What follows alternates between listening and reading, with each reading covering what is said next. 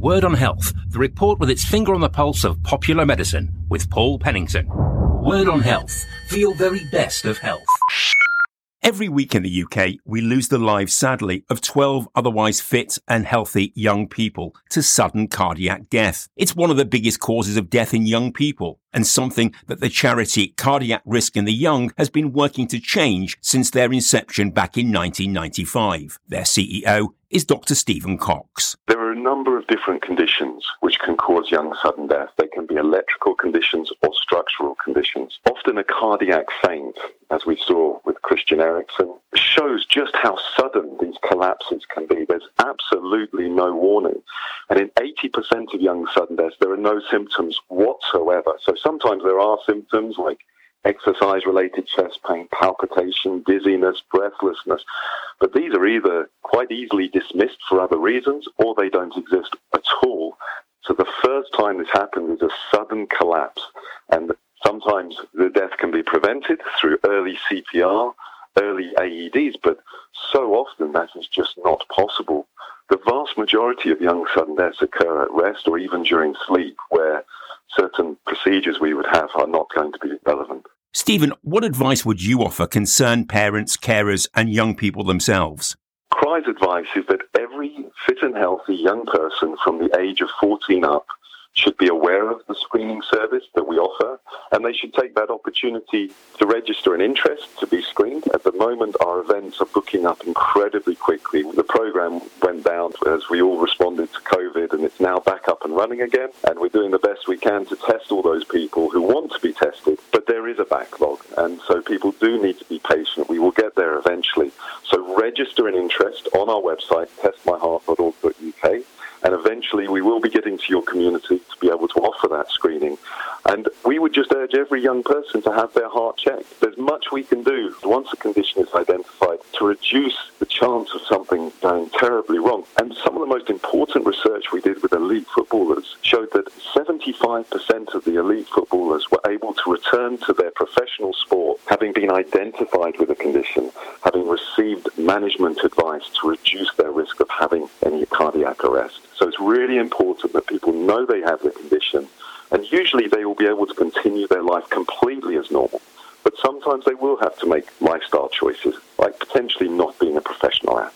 There isn't an NHS cardiac risk screening programme for young people, which I know is a cause of constant frustration for the charity and your supporters. Prior to the pandemic, CRY, thanks to your fundraising efforts, was screening 30,000 young people a year. What were the numbers of potential problems you were detecting? One in 300 people we test routinely will be identified with a cardiac condition, which could be potentially life threatening. One in 100 people we screen will be identified with a condition which may not be immediately life threatening, but will actually prevent them presenting in a cardiology ward in their 40s or their 50s when they're breathless at a time when the condition is much harder to manage and treat. So it's really important to identify conditions early so that we can manage them, we can monitor them, and we can give that lifestyle advice to help them live the best quality of life possible. My grateful thanks to Dr. Stephen Cox from CRY to find out more about sudden cardiac death in the young and to sign up for a place on the CRY screening program,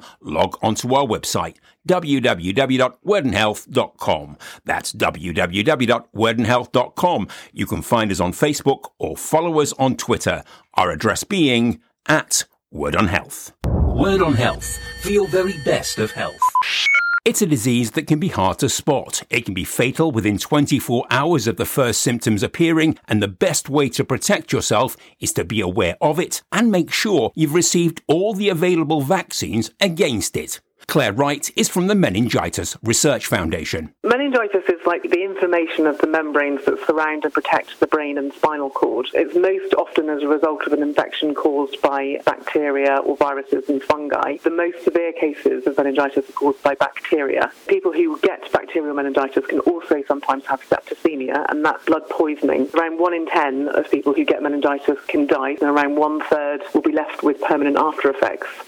The UK, in the past decade, there have been approximately 2,500 cases of bacterial meningitis and associated septicemia every year. Claire, where do we pick up the bacteria that causes meningitis? Many people carry the bacteria in the back of the nose and throat, so it is commonly carried. There are four main bacteria pneumococcal bacteria, Haemophilus influenza type B, meningococcal bacteria, and there's also a bacteria that particularly affects newborn babies, which is called group B streptococcal bacteria. And we've made fantastic strides in preventing three main causes. There still isn't a vaccine for group B strep bacteria, which is the one that affects newborns, but there are great strides in developing a vaccine for that type. It will be a vaccine that will be administered to pregnant women because one in four pregnant women carry this bacteria. Then that will be a fantastic advancement in adding to the arsenal, if you like, against the leading causes of meningitis globally. So once this new vaccine becomes available, will it mean we're on our way to defeating meningitis? Probably not, unfortunately. It is a constantly evolving problem. So if we were to take,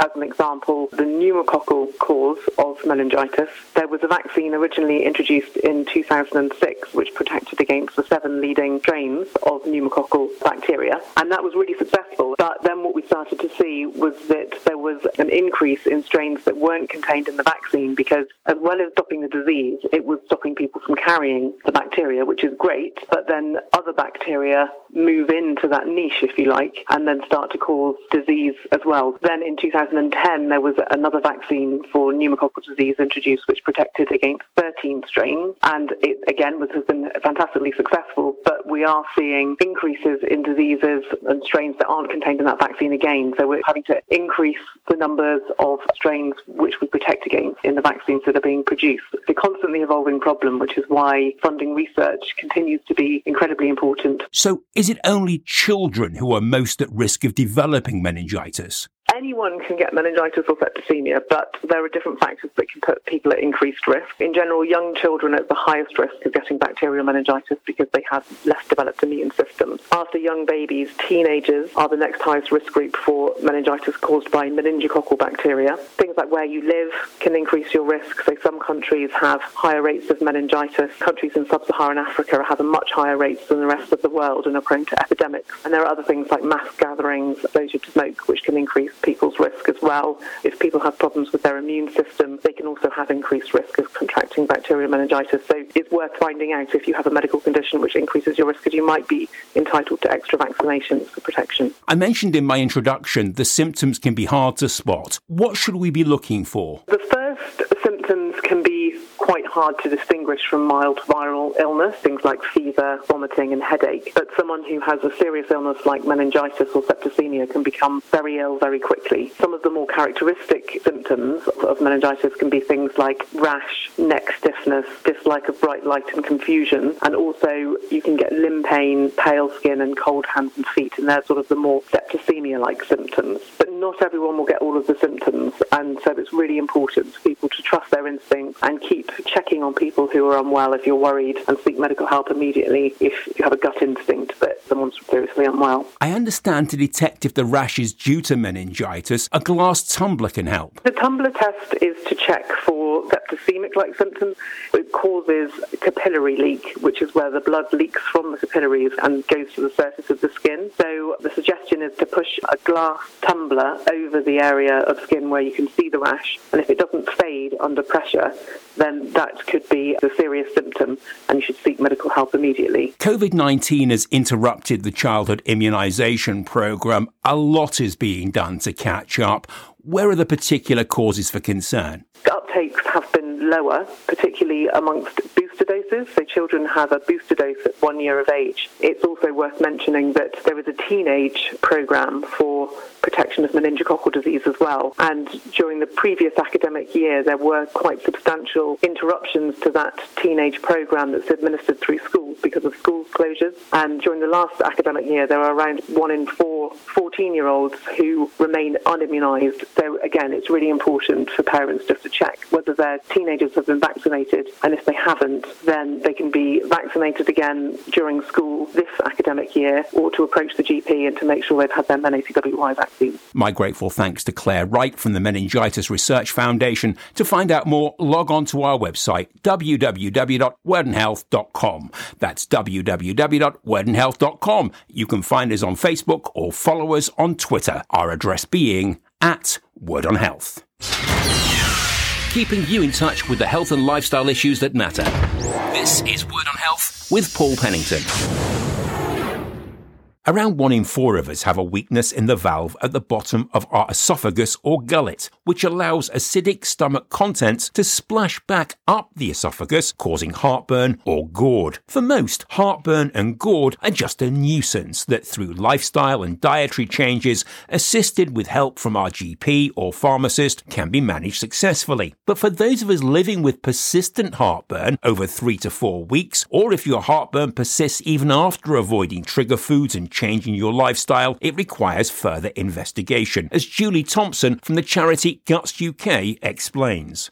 Really because with reflux, there are people who can develop something called Barrett's esophagus, and this is where there is a change in the cells in the esophagus. They change to a different type of cell. And for a small number of those people, that can go on to develop esophageal cancer. There are other symptoms like unintentional weight loss, pain on swallowing, difficulties swallowing, or just a feeling that food's getting stuck, choking, being sick, coughing, unexplained chest infections, or a hoarse voice. If people are struggling for over three to four weeks and having these types of symptoms, they should contact their doctor. Julie, if you live with heartburn and GORD, does that put you at a heightened risk of developing esophageal cancer? Risk is very small, but it's really important that Barrett's esophagus, if that occurs, is identified because Barrett's esophagus makes the risk higher, although it has to be said that not everybody with Barrett's esophagus will go on to develop esophageal cancer. And usually when we think of cancer, we think of a lump or a bump, but esophageal cancer is deep inside the body and therefore it's less obvious. And actually, there are no blood tests that you can use to identify it, and there's no NHS national screening programs that are used to identify it. And all these factors together really make it a lot more difficult to diagnose early. So, if symptoms persist over weeks, you shouldn't just self medicate and hope for the best. If people need these medications longer than four weeks, or they're just not working for them, they should get in touch with their doctor. It is important that Barrett's esophagus is recognised. Esophageal cancer is the ninth most common form of cancer in the world. I see from NHS data that the proportion of this type of cancer diagnosed in accident and emergency is far higher than for more survivable cancers. Unfortunately, this cancer is often diagnosed at a late stage. There might be no treatment that can make the cancer go away completely, but there might be some treatment that can control symptoms. And unfortunately, a very stark statistic is that only sort of 15 out of 100 people will survive five years or more when they've been diagnosed with esophageal cancer. My grateful thanks to Julie Thompson from the charity Guts UK. For further information on this story and links through to the charity, log on to our website, www.wordonhealth.com. That's www.wordonhealth.com. You can find us on Facebook or follow us on Twitter, our address being at Word on Health. Word on Health. On air and online 52 weeks of the year with Paul Pennington. Word on Health. Your personal prescription for your very best of health.